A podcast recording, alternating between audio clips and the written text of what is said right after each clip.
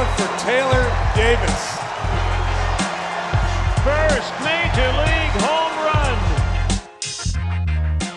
Show and go with Taylor Davis. Today is Friday, March 31st. It is the day after MLB opening day. It is AAA opening day, and then you got the rest of the minor leagues to follow. But our guest today has spent parts of seven major league seasons up at the big league level, five of which with the Cubs. He's got a ring. I don't know if you got it on right now. Albert Almora Jr.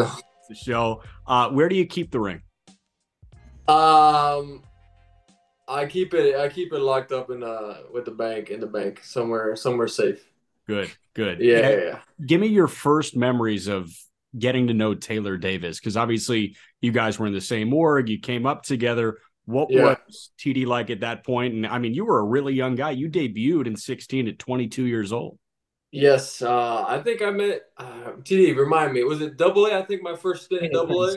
Yeah, Tennessee. Yeah, yeah, and then uh, honestly, just watching the guy. I have so I, I came up out of high school and really I didn't start playing cards and stuff till to the minor leagues, and that's how me and TD actually started, you know, talking and uh, we've been best buds. We've been we played together after that for oof, how many years? Yeah, Yeah, I mean, played of against parts each for other. like six years probably. Yeah, yeah. We, we he's seen me without kids. I've seen him without kids. It's it's the good times, you know. What were your thoughts on the hair when he had it? Oh, I was actually there when uh when they Cut cut it. it, when that whole situation went down with uh with Joe Maddon's uh like uh his um his charity. Yeah, I thought that was pretty neat. I remember I remember we were in stretch talking about it like, hey, there's no way you're doing it. He's like, oh, you know, it's they pay enough, and I was like, hey, that was that was fun. That was a fun time. TD, you caught Albert when he was really young, like not literally caught, but you were teammates with him when he was really young. What do you remember about a young Albert Almora?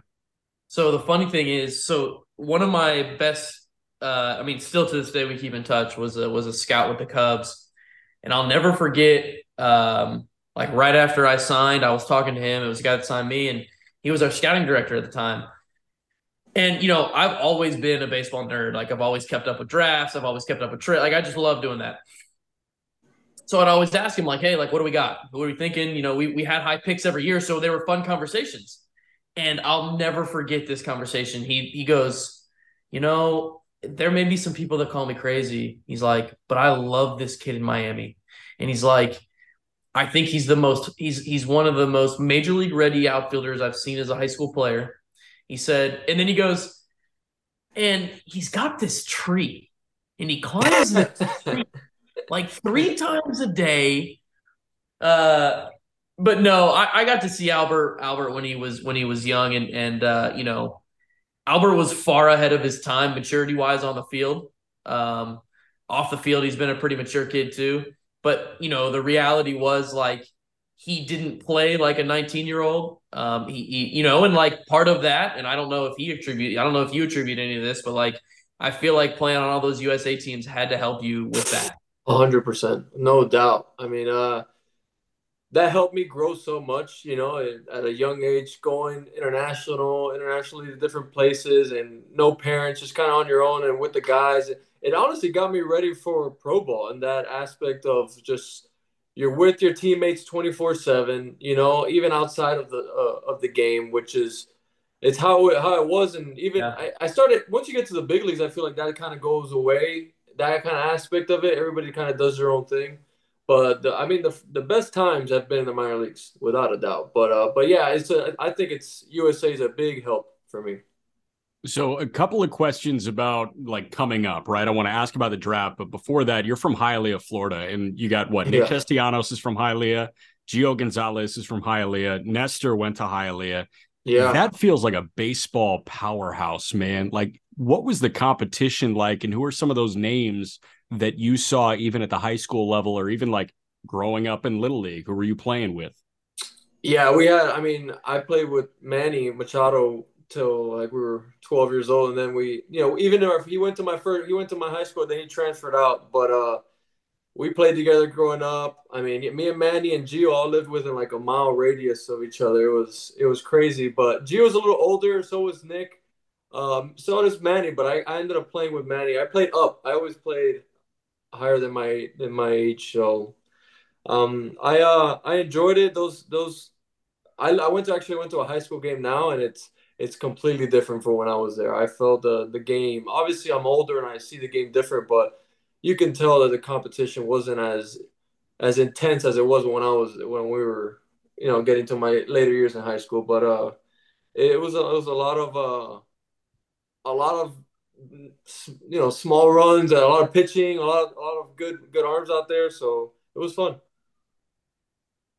Yeah, those those like that like that like 2008 to like 2014 state of Florida. Yeah, Hosmer, Nieto. all Yeah, start 08 was Monroe. Hosmer Nieto and all those Yeah, guys. yeah, Tim. And then and then from that point on, dude, like it just the state of Florida really blossomed for a bit. Um, Yeah. you saw Yeah, a bunch of it. like that team. That team. Were you on that team? Um, the FTB team that was like unbelievable. that was a good team as well. I played that for that Jupiter Worldwood bat. That and Yeah. that was it was me and center Winker and Wright, David Dahl as well. Uh, I mean, it was just stacked. Uh, Javi was Jose Fernandez was there. Javi, like Javi Lindor and Vogelbach. yeah, yeah, yeah. That was the year before me when that whole squad. I saw those from a, from a. I enjoyed this. I enjoyed watching that as a fan too. So even at a young age, you you knew those guys. You knew guys, right? You knew like names, and you always wanted to see how they were playing. So, uh, those were some great times, man. Hold on. What what team is this? Was that like a travel organization or something? Yeah, it was just like this. The FTB was a a really respected uh, high school like travel ball team where they got a lot of great athletes, a lot of great players together, and for this, especially for this one tournament, like the Worldwood Bat, it's in Yeah. Jupiter, and uh, they used to get all the guys together, and it was fun. It was uh, it really was the creme de la crop there, man. Not just on our team, but we never won. You know, it was crazy. It was it was So, it was- Jup- it was Jupiter. Jack- uh, Jupiter is very well known in the high school for that one tournament. Yeah, There's they host other perfect game stuff, but there it's called the World Wood Bat, the WWBA. It's yeah. hosted Jupiter every fall, so that's the importance. Octoberish, right? Yeah, every You, October. you do every like all these tournaments typically happen in the spring and summer. This one happens in the fall, and it is the tournament. Yeah, They they have to outsource golf carts. I so the first time we got to play in it, we were from Jupiter, and we had some pretty good players, but like we didn't really have a team. Like we just put these guys together, which a lot of these teams do, but they're they're run under organizations like FTB or whatever it may be. We didn't have a team, and so we had to have ex major leaguers call to verify our players. They were like guys in front offices and major league coaches call and say, "Hey, like you guys, these guys are good. Like you should let them Wow. play." So we ended up playing. We ended up playing the first game like the day before the World Wood Bat started because we were in Jupiter. So they were like, "Hey, you guys want to play the first game?" And we and I like still to this day, I've never played in front of more scouts. In like it was They were absolute intense. It was because we were the only game going on and everybody was there. So you guys were what, Yeah. like 15, 16 years old, and how many like so ballpark your estimate? big, you go your junior year and your senior year. yeah. Your Yeah. senior year, like the fall of your senior year, that's like that's when you like that's the those guys. That's the team that he was talking about before. That had like it was like Baez, Lindor, Winker, Vogelbach. Uh, Manny was on that team. Jose Fernandez was on that team. It was a joke. Yeah. ballpark Yeah, estimate? How many scouts were in attendance? There, it surrounded the whole the Yeah. whole They're like layers deep. They're they're behind backstops layers. I mean, there's probably a thousand yeah, dudes what there. you mean, Bubby? Thank you. Sorry, my college- son came in. It's crazy, dude. I mean, I've literally watched. I, I I know for a fact that like scholarships are given out at that tournament. Like guys, For sure, no doubt. like a performance, No and they're like, all right, like I'm Even yeah. for draft, I feel like people are add draft value or you know, obviously, but it's it's and uh, they get to they get to know families a lot there. It's everybody's just always creeping around. It's it's uh it's interesting. It's very interesting. for So- guys that like have never been around it. It's the first taste of like big baseball. I'm yeah, sure. Yeah. When when did you commit to Miami? Because obviously you were like you know top ten player in America, like you were the sixth overall pick in 2012. Obviously, we heard like what Triston Casas, I think was eight eighth grade when he commit to Miami. Yeah. No, I uh I had committed to a, a previous university earlier, like around that eighth grade. I, I committed to FIU, and I didn't know. I didn't. I was just the first college that had offered me something. So I was like, oh, this is you know that's the the dream of mine. Honestly, was just to go to college and and you know get my education, and then and then I a couple years later, I think my freshman year, end of freshman year, Miami reached out, and I I've always been a Miami fan. I once I saw the opportunity, I you know I committed to there right away. It's all verbal, right? It's all verbal. You can't sign anything till your junior year, but so I just verbally committed, and that was it. That was history. Got you. Um, now, at what point did you really know that you know the top ten in that draft w- was coming? Because you know, I take a look at the five guys that went in front of you. Correa was an academy guy in Puerto Rico. Yep. And then Buxton was another high school outfielder. But then you had Zunino at Florida. You had Kevin Gausman at LSU. And then yep. Kyle Zimmer, who was a stud at USF. Yep. So, like, where did you feel like you were going to go there? Oh, man, I, I really didn't. Uh, I, I, I had a feeling I was going to go in the first round. I didn't know how high. Um, I think a couple days before or a week before the draft, I did a workout at Marlins Stadium. Like it had just that new stadium that they just uh, it was it was brand new. I think I I was hitting there before they actually played a major league game there. It was like right before yeah. the um the season. But um um and they had nine. They had nine. So I thought I thought maybe it was there. That was a good pick. Maybe I don't know. Uh I was uh, along for the ride.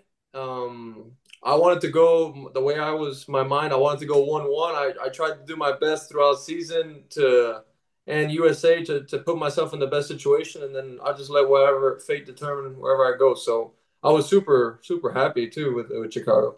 I'll let Taylor jump in here in a moment, but did you hit the crappy statue during BP when you were at uh, Marlins Park? Did you hit that thing in left center? No, you know what? They had.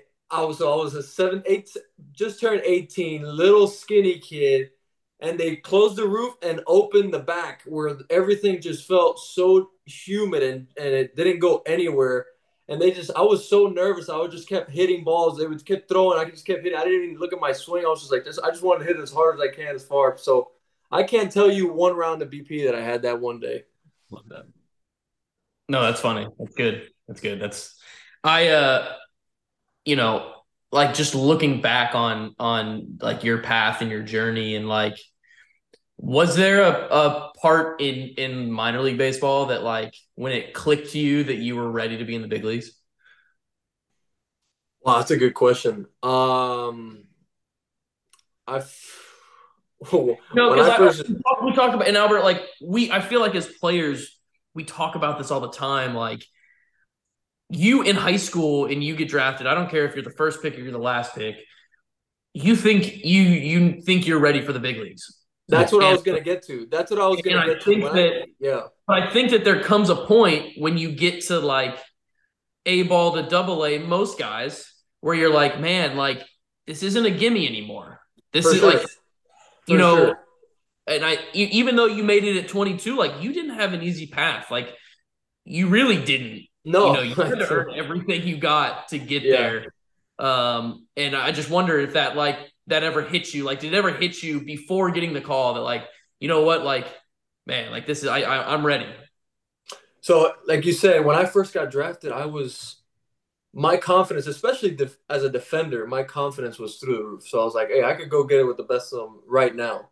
Um, and I thought in my head, I go, I'll grind hitting. You know, I could grind the offensive part, but but I didn't I didn't I didn't feel so once you get to double A, that's the big jump, right? I feel like high A to double A, you start getting guys that can command their stuff better. You start getting more uh some older guys that have experience and you're just you know it's a different ballgame. The game speeds up just a tab more.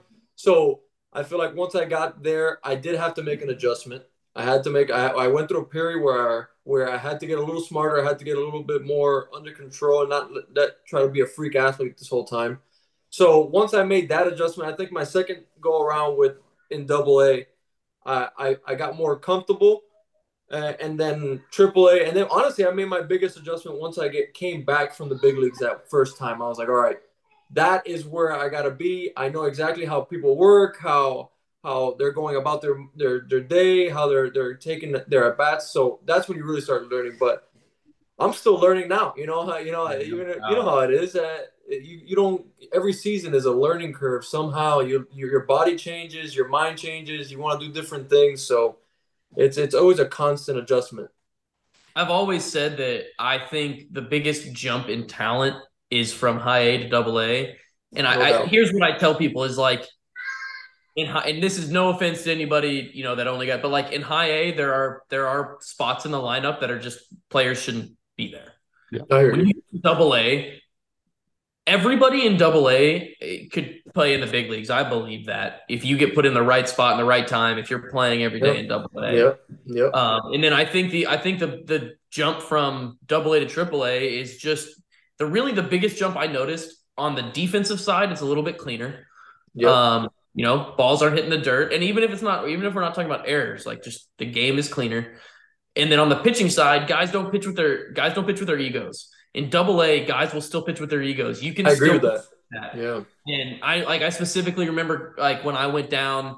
So I was up and I was there in 14, up and down to 15 and 16. And I specifically remember in 16 going down one time and like thinking they I just remember this one scenario. There was bases loaded. This guy had a big fastball and he had beat me with it once in the at bat. And I just remember the rest of the at bat in my head. I was like, I'm just, that's all he's going to throw me. And sure enough, that's all he threw me like six times in a row, just to, because he wanted to prove that he could get me out with that. Yeah, pitch. he could get it faster. That's his best bullet. That's what he's going to die with. But guys in AAA wouldn't care. They'd no. mix in something. Yeah, yeah. yeah. you know, I agree. It's really interesting to me. And I mean, like, you know, you're probably a guy that was circled for a really long time when you were coming up pre 2016. And I mean, hey, even after that, right? You were a top 100 guy by Pipeline and a couple of these other places five different years.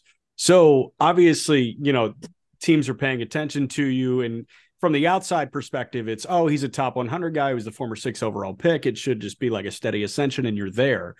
Was there a speed bump at any point pre 16 in your debut? Um, I mean, in my in my eyes, right, you want to go and you want to you want to help the big league team right away. But I think everything worked out perfectly in in that aspect. Um, would I have wanted to get there earlier? Of course, we wouldn't have. But but you you look at the team, the way the team was trajectorying, they had they had the pieces already to to go after a serious run.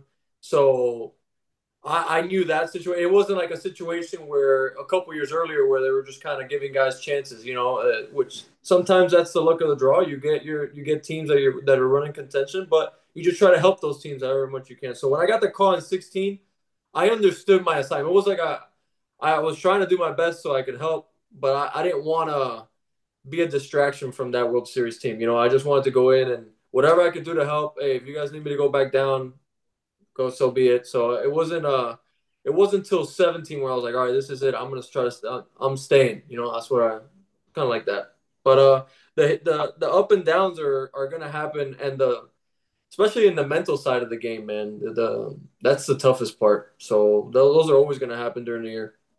We talked about that on the last episode. Actually, I'm gonna get a guy. We're I got a our one of like our mental coordinators gonna come on. Um, have you seen? Sorry, have you seen like Mark Appel him him writing these tweets yeah. and like writing these little stories and stuff. Oh, they it's good? really interesting. He, he, the way he's like he writes his what's going on, basically what's going on with him and his career, and it just I it could speak to a lot of players and like it's pretty oh, okay. it's pretty neat. It's pretty yeah. I'll send you one of those threads after this. Also, I'm not sure if you guys saw, but Daniel Bard is like starting the year eh, kind of on the inactive list because he's going through anxiety and you know that's one of like the very few times that guys are actually open about that type of thing and we know about his past so that's yeah. got to be like a positive thing that's coming out of you know th- this this concerted effort to prioritize mental health right everybody is starting to be a lot more receptive to to situations like this yeah yeah I, I feel like it's been growing in the game at a rapid pace especially as I was coming up. They started introducing that while we were coming up, and at first, obviously, it's a stig. It has a, its own stigma, but I'm, I'm glad it's it's it's getting uh, more comfortable to talk to to talk about now. But yeah, Daniel Bard, that was a we I, I we witnessed it with Chicago when he was with us. It was tough. It was tough for him, and uh, then he became an all star after that. So I yeah, I, I, wish the best for Daniel Bard. I, I really hope that I'm sure the Altuve thing was just that. that I know it's a terrible, terrible uh, situation, um, man. I'll going back to your your thing. Um, I do think that part of the reason that he didn't that you didn't go up earlier was because you were more than just a, a fourth outfielder, yeah. and you had Fowler at the time who was leading off. And like to Dexter's credit, he was never better than when he was with the Cubs. Oh, so, he was the he was the glue to that team, man. He, it started with him. So, and I learned right. a lot from him too, which was great. Yeah, and he was a he was a he was a great guy to have. around. I mean, I I I'll never forget the moment we were all standing on the mound when he came back in in sixteen. Remember that? Yes, that was so, that was cool. So Jack, we were, cool. so he was there, and that was sixteen, right? That was sixteen. Yes. So in fifteen, so in fifteen, he was there, and but he only had signed a one year. He had signed a one year deal with an opt out. Yeah. And he opted out after fifteen. Uh, and we went through like, you know, we were I don't know, probably two weeks into camp, and in sixteen, and at the end of a day, uh, we all got on like they said, hey, like let's talk about it. All got on the mound, and um, the strength guy, Bussy, like, hey, look down the line. And everybody turned and looked, and Fowler was walking into the group. Yeah. Yeah. And it took everybody a second. At the beginning, everybody was like, what? Is he just here to hang? Oh. Yeah. yeah we brought oh. him back. Yeah. Yeah. That was the start. That was the start of that special season, without a doubt. there was there was so much cool stuff that happened, and you know, like I, you know, I, I, talk about all the time about how there were so many corny little things that were started in Chicago, and at the end of the day, I really think a lot of those added up to some really cool culture. Like, I'm not sure that anybody in the I now I've now been with anybody else, but the the culture that was created from the time I was there until they won that World Series in those four years, everybody wanted to be at the field every day, no matter which affiliate you were at yeah, you and enjoyed coming to work for sure. Yes, and there was this overwhelming drive of pride being a Chicago Cub, and I think that's what's driven me to believe in culture because I really didn't like I didn't really believe in culture. I mean, I think it's a thing, but I was always like, dude, if like, get the best players, who cares? It's corny, yeah. right? Like, oh, you know, all these culture setting things, like, I don't know, we're all grown men. We don't need that. But all of a sudden, when it happens enough and you spend like every waking minute with these guys, it probably matters. Yeah, and you know what? That they, a lot of guys that have been in different organizations would always, at least I would always hear, "Hey, man, like this isn't like this in a lot of places." You know this. So it wasn't until I was in different organizations that I saw, I was like, "Oh, that what what what we had then was very special."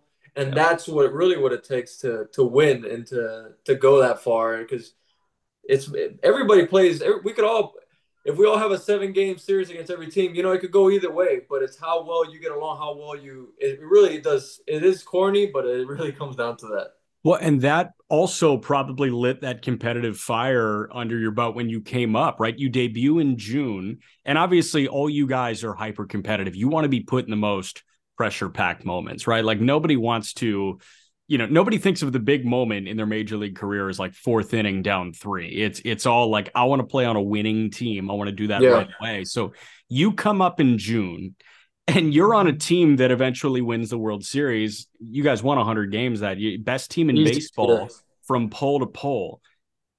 What kind of competitive fire did you have during that season coming up and being like whatever my role is i'm going to kick ass in it? Well i'll, I'll share a good a quick story.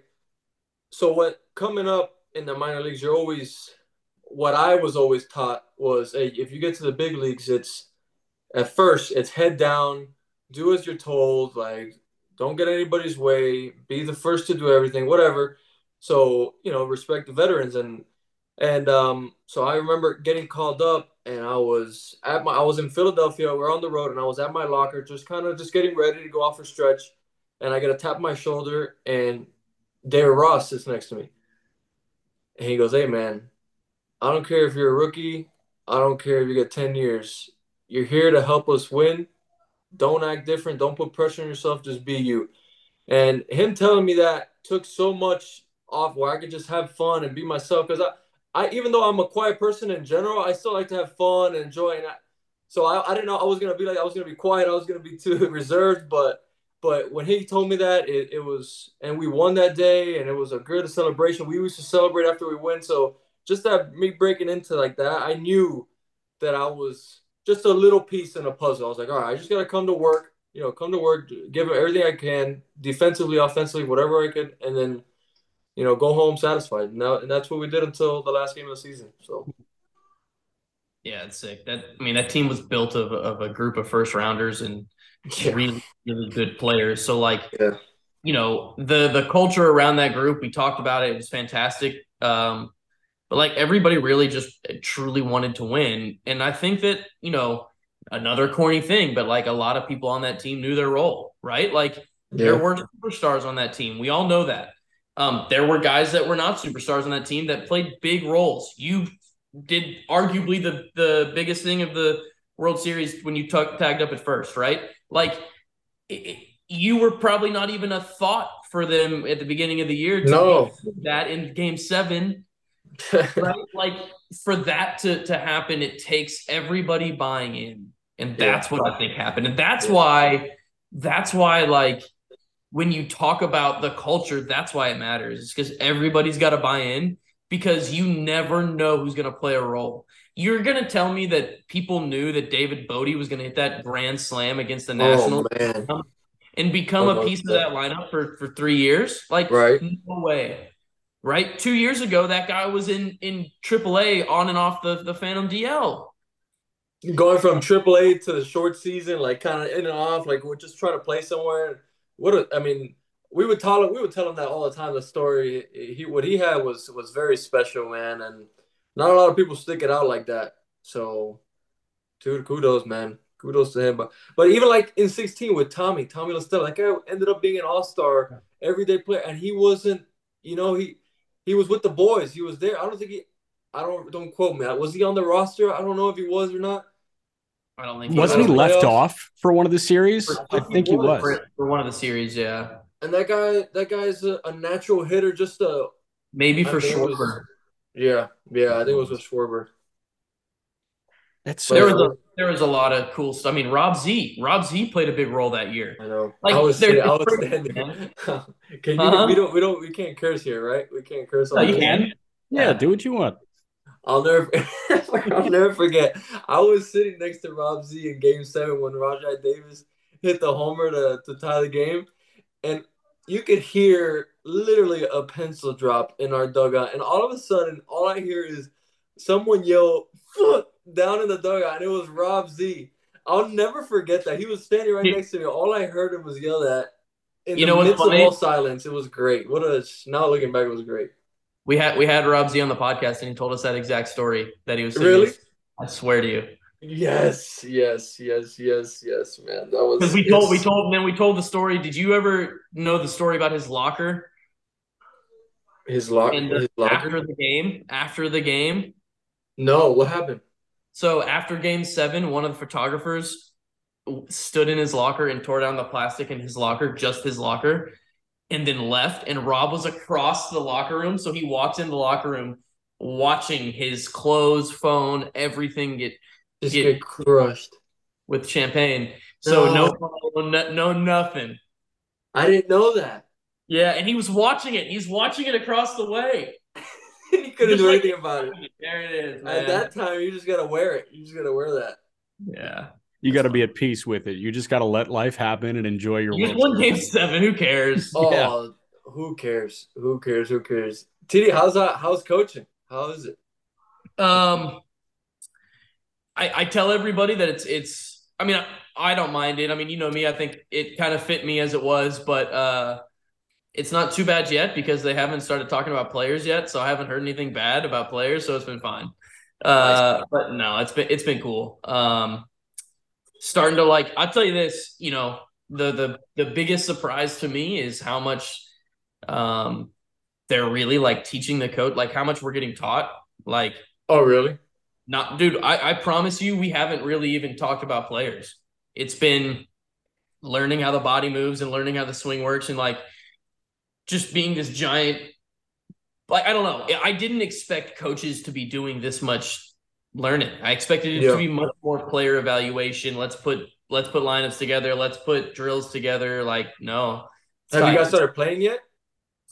just I mean, no, and we won't they actually just uh tomorrow's the is it tomorrow? No, Saturday is the last day of spring training. Okay. Um, and then we get a week off actually, and then we'll come back and we I'll do we'll do extended, which I never did extended as a player, so it's my first time doing it extended. And then uh, I think games for that start like the middle of April. Okay. Um, but Amber's due at the Amber's due at the end of of April, first week of May. Oh so we're man. about, we're about to have two kids. I'm about to be feeling your pain. I'm about to have two Oh. kids running around. Exponentially multiplies my anxiety. So- Dude, crazy. I mean, question for both you guys. What is dad life like as a player? I mean, that's got to be Yeah. a tough thing to balance. But I mean, Taylor, I've heard you say like the coolest thing in the world is bringing your kid out onto the field post game. I mean, what's it like for you, Albert? Yeah, Albert, you gotta tell Uh, you gotta tell your story too. Amber Amber told me like about how you were in 15 different cities during the birth. Oh yeah. So I, I was actually it's crazy how the world works.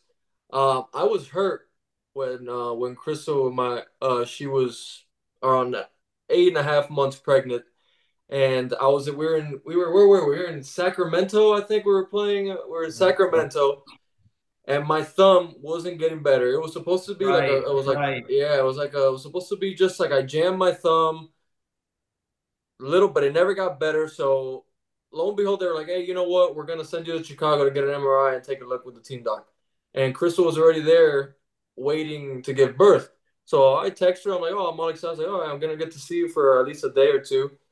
Um, get I get on my flight, land. As soon as I land, uh, she calls me, and she always likes to call like, "Oh, where you at? Like, how, how long you got left? You got ten minutes and whatever." And I. I, I kind of answered the phone a little aggravated. I was like, "What's up? What we got? I'm almost there." And she is like, "Uh, I think my water broke." And that's how it ha- that's how quick it happened. I literally was there to get an MRI. And if we did the math and we did the timing, if she had called me and I was in Sacramento, I wouldn't have made it. Like she gave birth so fast, everything happened so quick. I wouldn't have made it in time. If I'd already been headed there. yeah, so That's a it ended up blessing. working out That's Yeah, an yeah. insane blessing. crazy, crazy. And she was she would have been alone because she's from Philadelphia, so she had nobody with her. Um, so yeah, it was uh everything happens for a reason, and that was a really I got to see the birth of my first son, and super blessed, super blessed. You're spending a lot of time with them, you know, this year, Yeah. obviously recovering from shoulder surgery. Um, you, Yeah. you said you were playing through it pretty much all the last year. Was it a labrum thing? Uh, so man, it was a little bit of everything. I had a little tear in my labrum, but the most of the damage was in the rotator cuff. Um, yeah, I signed.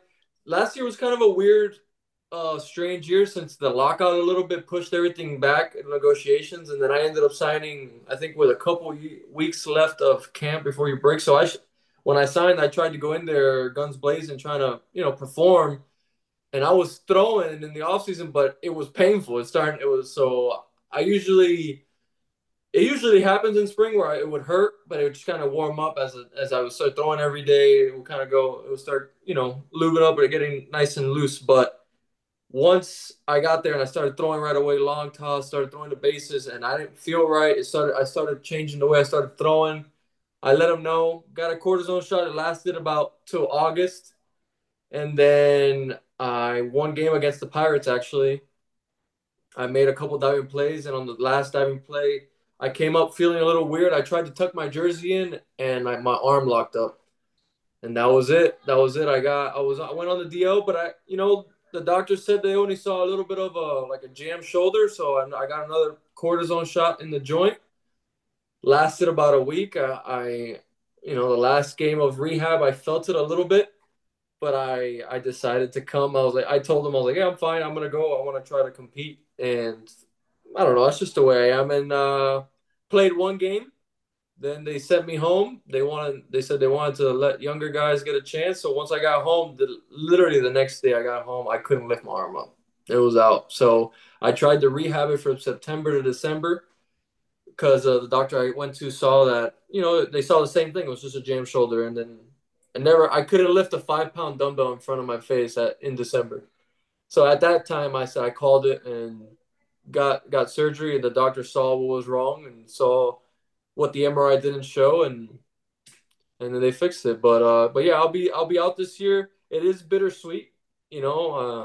Uh I I do get I'm missing time because time with the guys is what I really miss. I miss you know hanging out. I miss the grind. You know, and uh, but I am here with the family day in and day out, which is I'm I'm a soccer dad. You know, I'm I'm hanging out. I I get to be with them every night, and it's been a blessing that for sure. Love that. Yeah, man. I I uh I got I got designated.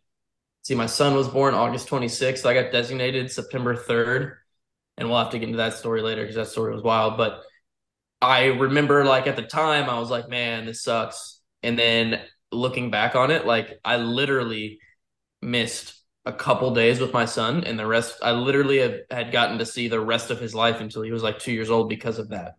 Um, so like such a blessing. And then like 20, and then 2020 gets gets yeah. You know, everything happens. I get another two months with him. Then 2021, we get the lockout, to get another two. So it's been, you know, like you said, I think it's been a bittersweet part for a lot of baseball players. I think, you know, most of a lot of guys really enjoy what we do. I think I think the majority of people enjoy what we do. T- I mean, there are plenty of people that don't. There are plenty of people that come to the field every day, and it's miserable to come to the field every day. They're just good uh, at it. huh? They're, They're just, good, at, at, it. Yeah, and there's plenty of those people too. There's plenty of yeah. people that just hey, hey, I want to come to the field. It's my job, and I'm going to leave. Yeah. Even no. somebody, even as somebody that doesn't spend much time in clubhouses at all, really, it's like a working relationship with you guys. I've met those players that like don't enjoy it. They're just good at it, and that's such a weird way to exist in this game. I feel like, yeah, minor league level. I, exactly miserable. You if you think that in the minor leagues, you better be really talented and get to the big leagues fast. Yes. Um, you're you gonna get tested. You're gonna get tested. You're not gonna want to be doing the 13 to 14 hour bus trips with the bus breaking down. Oh man, you remember, no. you, you remember that Iowa that Iowa trip, that night trip that we got? But yeah, yeah, that we got broken down. Yes. Hey, how, how about this one, Albert? I had back to back. Can't make this up. Last year, back to back trips same bus, same bus driver breaks down. Yeah. Back to back sleeper trips. Um, you know, I, that's why one thing that I always tell kids, um, whether they're happy, sad, whether they're in rookie ball or AAA, whether they're in little league, I got to tell everybody, every single player, no matter what age and how long you play, you get to take one thing from this game, and that's the memories that you made while you were playing it. You're guaranteed to be able to take that. So I beg everybody, everybody that I talk to, I like, I tell you, I tell them that, meaning I want, and this is how I use my corny statement, but like, I, I say like, play every day like it's your last. Nobody should ever have to tell you to play hard. That yeah. statement, play every day like it's your last, to make you play hard. I don't want you on my team if you're not playing hard. Play every day like it's your last to me means if it's your last time ever playing and you look back, are you going to look back and go, dang, like I, I, all the time thought about think about all the times you were oh over four. Think about all the times you were sitting in the dugout because you weren't playing. Or you're to think about the 14 hour road trips that sucked at the time, but now you look back, you're like, dude, that's awesome. Awesome. Like, you're staying in these tiny towns. You're getting to spend months with your boys. Like all these great things that we get to do. Like you are guaranteed to have one memory, whether it be happy or sad. And I beg of you to make it happy because sure this game this game's a blessing for so many people, man. And um it goes by quick, man. It goes by huh? quick. It goes by quick. Yeah. Too quick. It goes by really quick. You know, it like by no like clearly there were people there before us, there are people here after us. And that's the other thing I tell people about the game. Like, if you don't have fun playing the game, I think that you should let somebody else have a chance to have fun playing the game. I, I don't believe that there's this massive group of people that our parents told us that uh, we should quit because there's all these people that could do it. Like, no, there's not this giant group of people that could do that could play Major League Baseball, but there is a big group of people that could play that would have fun. Yep. And like, you know, I, I, watching Albert's fun. You know, you you you always enjoyed being out there and took pride in that, and that's a that's a huge part of this because, you know, our game is so mental. Yeah. Especially on the offensive side. And figuring out how to play this game with as little stress as possible is the key to success for the guys that do not see the ball like Mike Trout. 100%. You know, I, I, truly believe that Aaron Judge and Mike Trout and those guys truly see pitches differently than than the average human being. You think so? I, I that's a good point. You know, so Brian Harper, you you had Harper for a little bit. Brian Yeah. Harper talked about um, like when you take a pitch when it's 3-0 and you take a pitch, or when you're like bunting, how pure does that ball look? Like how easy is it to see that pitch? It's oh, the best. It's always the best pitch to hit. Always. So his point was, is that how Mike Trout sees every pitch? Damn. If it is, wow, what a feeling. Right? So so like outside of that group of players, you have to figure out a way to to have as little stress as possible. And the only way to do that is to have fun. Because if, if if you're not, you're gonna be you're it's not gonna be fun because you're gonna lose a whole lot. You're gonna A do lot. you're gonna do a lot of things that you don't want to do. And that's you know, it's it's uh and Albert can attest to this more than anybody. You've you've done it for for multiple seasons, but like I, I've I I've heard from many players, and I I reiterate the statement that once you're in the big leagues, it's not who can play the best through 162; it's who can get through 162. Like those dude, like when you are a major leaguer and you're on the major league roster for the whole year, it's not about like you're you're you're surviving most of the time. You're surviving, not thriving. Yeah. Like, Yeah, absolutely. you know? Yeah, yeah. It's you're weathering the storm. You're trying to weather the storm as it goes on, and uh, not too high, not too low. These are these these are things that are easier said than done, but uh, I think that's where it goes back to culture and seeing the way your teammates react when they go through it. It makes a big difference. Like Javi was the best. Like Javi will have a bad game, and I'll be like, "Damn, that's today was tough." You come back tomorrow, you, you try again. You know what I mean? He was. I thought he was the best at that. Um, some guys wear it the most, a little more. Some guys let it rub off, but I think that is the key to to staying sane throughout 162. It's just hey, letting it rub off. But I I, I feel like it's tougher to me for me to do that defensively. I've been better at the rest of, later on in my career, but early on, I felt like I had to be perfect. But uh, offensively, you can't you can't expect that. So I just uh, it was a it's a definitely a learning curve that you go through.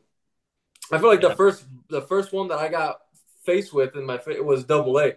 When my first Right. and Buddy Buddy wasn't Buddy Bailey our manager there wasn't easy either. But I thank him. You know I thank him at the end of the day for for being that tough and and really just keep having that that grind that routine aspect you know of the game. Taylor could attest that too. The way the way he wrote day games after or night game after day game or it's doesn't matter. He had our he had our pre work done and you had to do it and it sucked in the moment, but like like like we say, we think about it now. And we we're thankful for those moments. Yeah, he he was a t- you know Buddy Bailey, and I don't know Jack if you've seen Buddy Bailey's and Albert. I don't know that you've seen this. I saw a tweet. He's the fourth winningest minor league coach of all time Yeah, isn't he in Myrtle That's Beach David. now? in Myrtle Is Beach. he in Myrtle still? Is in Myrtle? Yeah. So so and Jack, he's a he's a Venezuelan legend. Honestly, he's he's still managing down there. He's won he's won a crazy amount of championships. It's it's wild, but you know, Buddy Bailey. Um, I think the thing about Buddy Bailey that I learned to appreciate as I got older. Um, there are plenty of coaches that want you to put in the extra work, that want you to do all this stuff. Buddy Bailey was out there with you doing it every single day. Like if Yeah. he wanted you to do something, he was out there with you doing it. He may not have physically been able to run with you, or he what he didn't really throw a ton of BP, but like he was outside. He's He was Fungo. He plays it. He Fungo. helping you do it. He wasn't necessarily a super negative person. He would let you know when you're doing something wrong. Don't get me don't get me wrong. right away. But uh but he wasn't overtly negative, but he would be there with you. Like you felt like it was a journey. You knew he cared. And I think that's looking back like you know, I talk about all the time I think that coaching the reality of coaching is that the best coaches are just the best teachers. And the best teachers figure out how the most people learn. And I think that at the time, Buddy Bailey was that was like his love. Like that was like his, hey, I'm here for you guys. Like I'm coming out. Buddy Bailey didn't want to be in the big leagues. Buddy Bailey loved exactly where he was at. And Crazy. he wanted to make every single player better. And that added to the culture, right? Like Yeah. that just added to it because Yeah. he was doing everything he could every single day to help the Cubs win. Yeah. He literally he loved winning. He I mean, who doesn't? But that was there were sometimes like, oh, you know, certain at bats, he's like, you know, he wanted to win. He wanted to win, and that was his biggest thing. Always, always, always. It wasn't about develop. He wanted to go. He wanted to kick everybody's ass. Oh my gosh. Funny, and it's so funny because you know you go from him to to Pevey, and I know, very true. Completely you know, opposite. and, and Marty Pevey, Marty Pevey, yeah. Marty Pevey. I mean, Marty Pevey's been a huge influence in my career. Yeah, uh, so, but I'm gonna be biased. But you know, Marty Pevey was a grinder when he was playing. Like he wasn't given anything. He was a tough player, and then he became a coach early, and he grinded his way through the coaching ranks. Yeah. But he got it for the most part, and you know, you weren't having you weren't having uh you know, you were having show and goes when you got home early from a got home late. You know, you were doing those kinds of things. You had that kind of feel where with Buddy, if the bus didn't was care. that was our fault. care. It didn't matter. Yeah, didn't care. We were it, we- the bus driver. We should have told the bus driver to get there earlier. So we, were, we were taking infield. It didn't matter. But, hey, speaking, that was a good clubhouse too, man. That's even those six, 15, 16, those are those are good clubhouses in Iowa. Those are. I know. Like, and we had Kristopher Negron that one year. That was the 17 clubhouse or this was the 16 no the 17 clubhouse with uh chris dominguez chris negron or was negron no, that was sixteen. That was sixteen. That was 16. well 17 was dominguez 16 was negron No, I played with Dominguez too. I know in 17 Oh, was it seventeen? yeah the only reason i know that is because he was with me when i got the call up to the big leagues Oh, okay. uh he's coaching division one right now he's a head coach at a division one in kentucky Nice, nice. Yeah. Isn't he a Miami guy? Is he a Miami guy? He Yeah. went yeah. So he's from Miami, went to Louisville, um, started coaching at this low. He met a girl, his wife's from from Louisville. He met a girl Yeah. there. Um, and then helped he was an assistant at Bellarmine, which is the school, and then he went to Miami for a year. He coached at Miami for a year. Then he went then he went back to Bellarmine uh for one year and then now he's a head coach. All right. Albert, He's a T- T- TD, what's the what's the goal? What's the goal for you? What do you want to be? You want to be a big league hitting coach? No, I want to manage in the big leagues. I want to manage in the big leagues. I think uh, you know we've talked about this, but like I think I've got the aptitude. I think I I think I've got the drive to do it. I love the big leagues too. I want to be in the big leagues. However, that Whenever is, you, whenever you need a first base coach, outfield guy, hit me up. you're in. Yeah, sign sign. You're in. Um, no, TD, I want to do that. the first- I want to. I want to do that, and then I want to go be a GM. So then you can be my outfield. Then you can be my outfield coordinator. Sick. Hell yeah, let's do it. Can we get another World Series? I'd love to win another World Series somehow. True. This is this is the first guest that I think we've had that has asked you questions, right? That is. You are. You're the first person. Oh man, I love that. That- we yeah. I just I just know. I know my boy TD. I know I. I want. I'm a listen. I'm a lifer, man. I just want to pick your brain because after playing my playing, hopefully, hopefully when I come back from this, I got four or five more years, maybe six.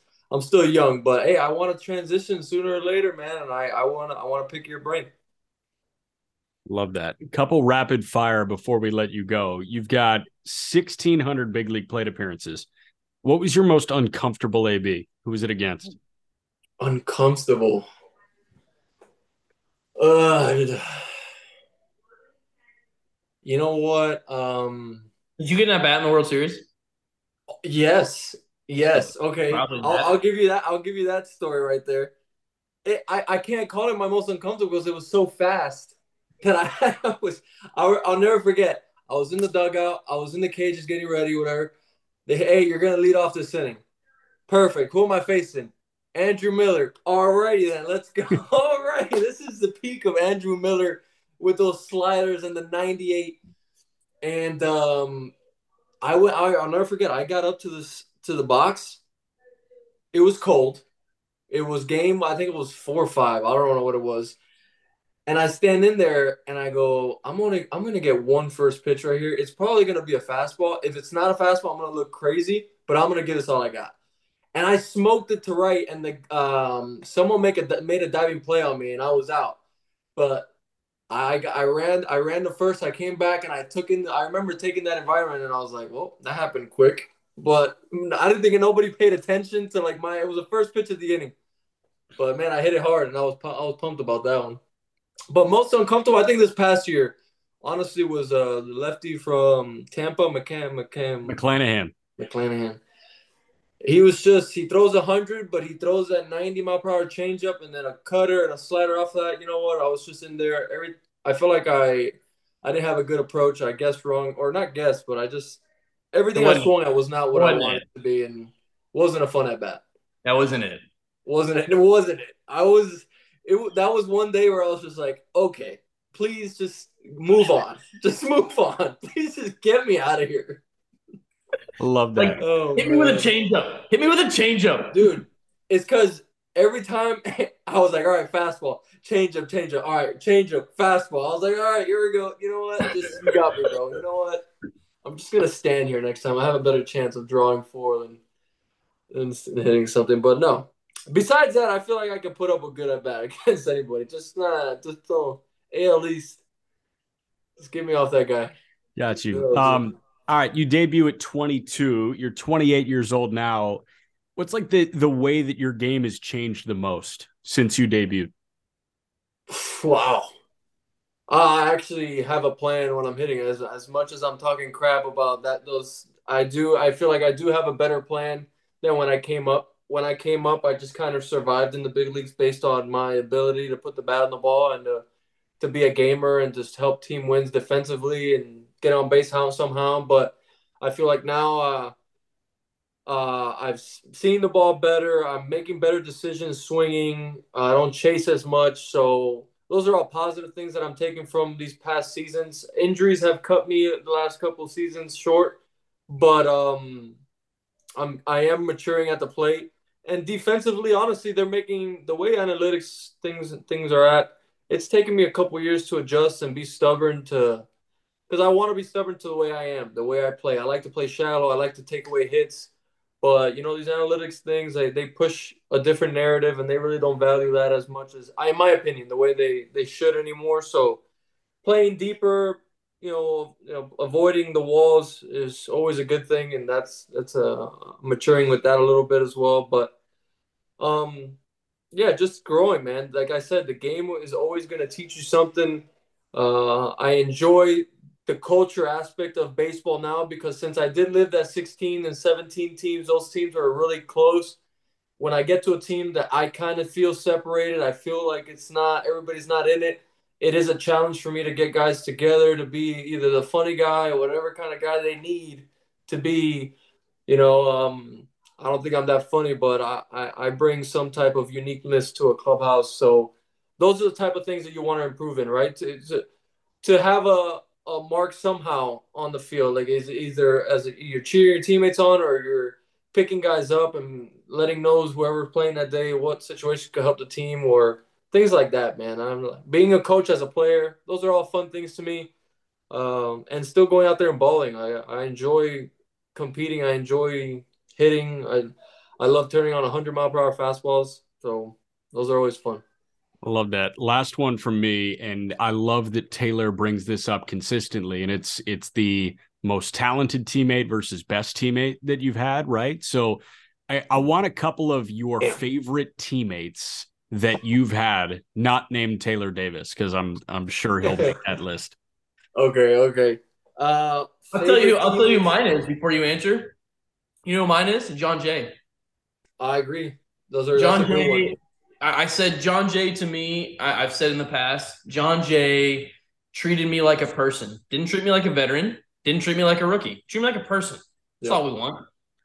That's a I, I Jay's my I, t- I spoke to him yesterday on the phone. Like uh, we're we're close. He's awesome. He represents what what we all want to be. You know, it's just a good person. Had a good career.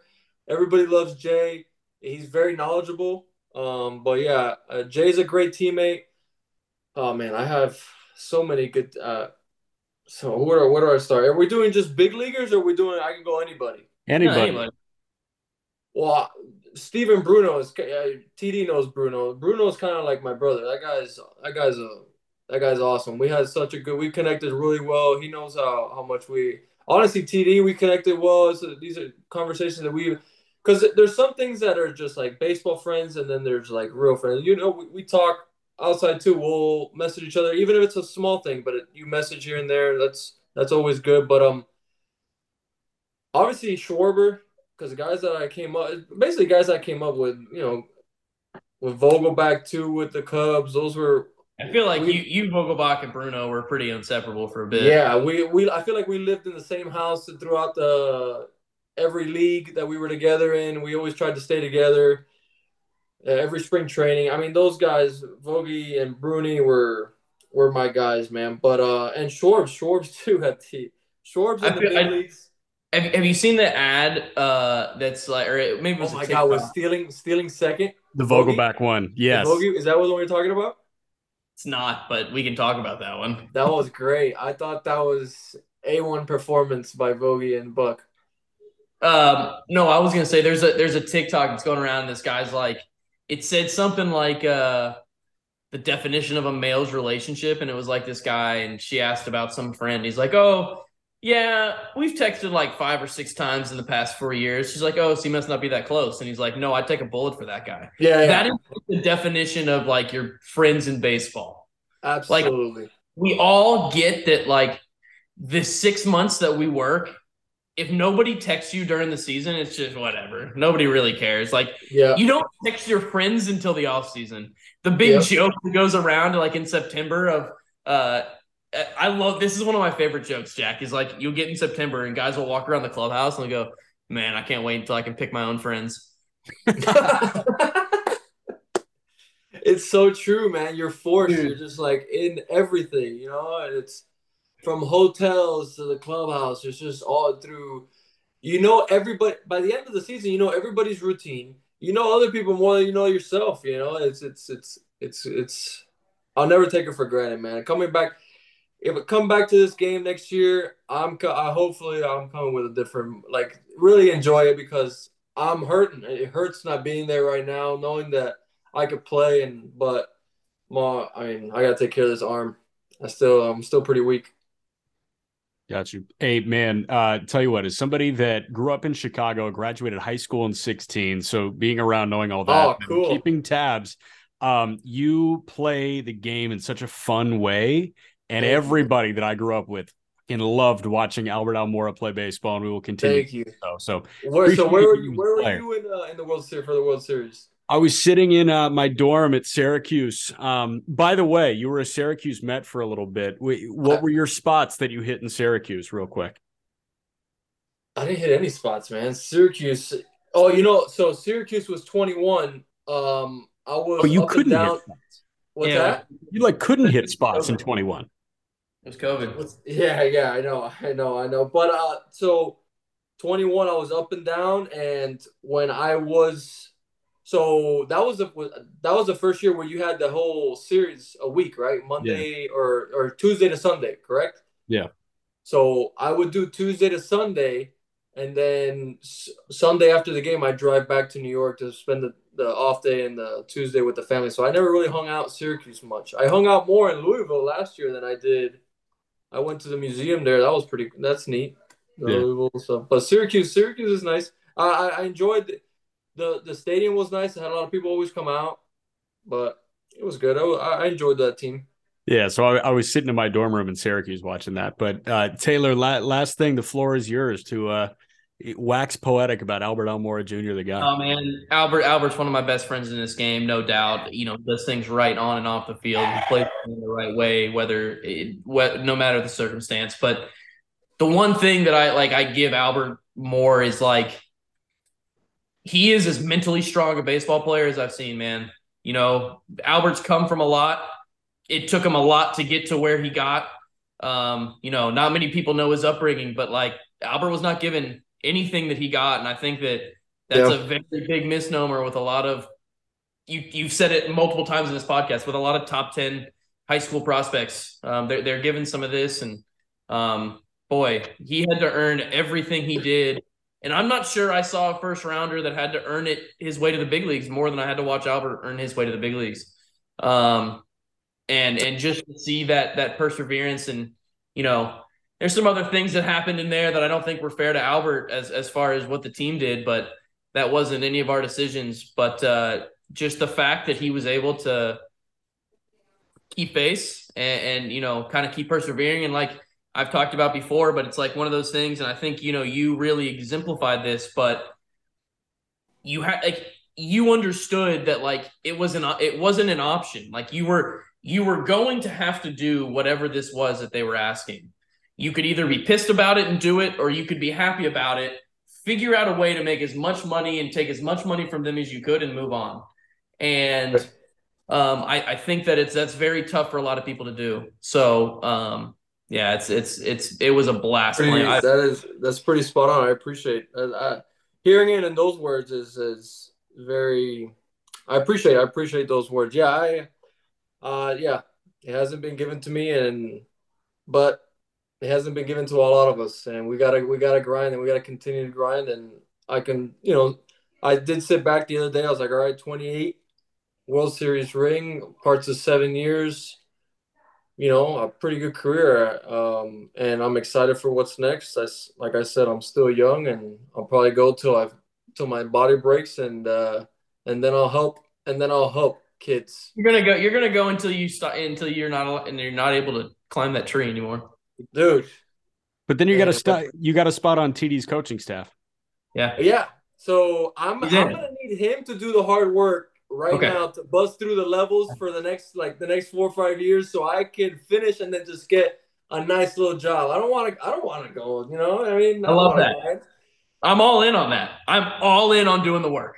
All right, all right, and then and then we'll take we'll, we'll take a picture and we'll toast with this World Series ring when we win. When we win the, I'm telling you, we could do it. We could do it. Why not? Let's do it. I love it. I'm going to take you up on a on a rehab update on this. So we're going to get you back on the show at some point this summer. And yeah, get me back. We'll talk about childhood. We'll talk about some cool stuff. Man, this was stuff. great. Thank you, Albert. Thanks, Jack. Thanks, uh, TD. Love you, bro. Good luck. I'll see you guys.